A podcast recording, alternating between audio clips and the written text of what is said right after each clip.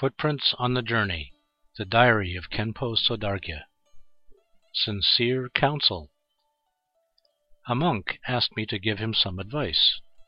Feeling self conscious, I told him: "I myself am but an ordinary monk, still besieged with heavy karma and mental afflictions. I do not even possess the full qualities of a good Dharma student. How on earth can I confer upon you any worthy teachings?" Yet he was not discouraged by my answer. Upon his insistent imploring, I finally gave in, and at the risk of overrating myself, managed to tell him the following in all sincerity: I pay homage to the Masters and the Yidams. If we wish to attain accomplishments, we should pray to the Three Jewels at all times. The Yidams are the root of all accomplishments.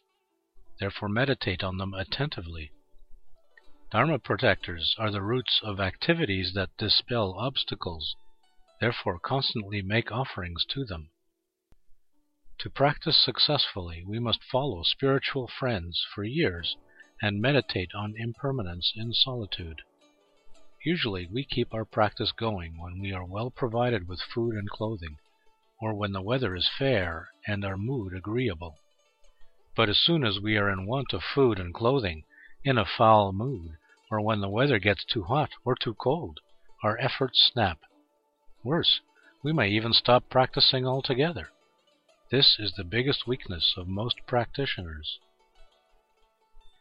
To an adept, everything that happens is conducive to practice. To a poor practitioner, everything that happens is an obstacle on the path. How things appear is all determined by one's attitude. There are eighty four thousand ways to practice. Whatever the need is for each person, there is a way best suited to each individual. We must rely on authentic spiritual masters.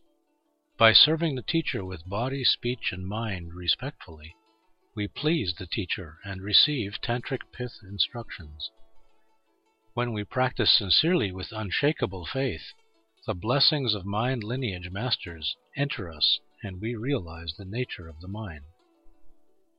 The richness of great perfection teaching is incomparable to all the wealth in the world.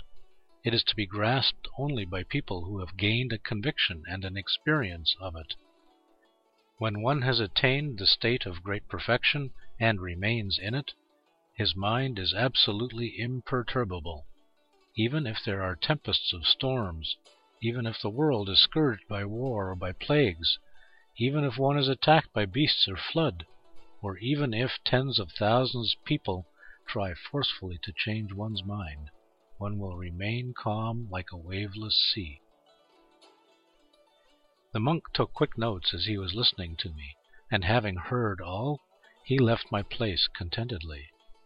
What I have said could be worthless nonsense, but it is none the less represents my heartfelt counsel. Here I am writing down the main points that, perhaps, will be helpful to some people. 13th of August, Year of Renwu, September 19th, 2002.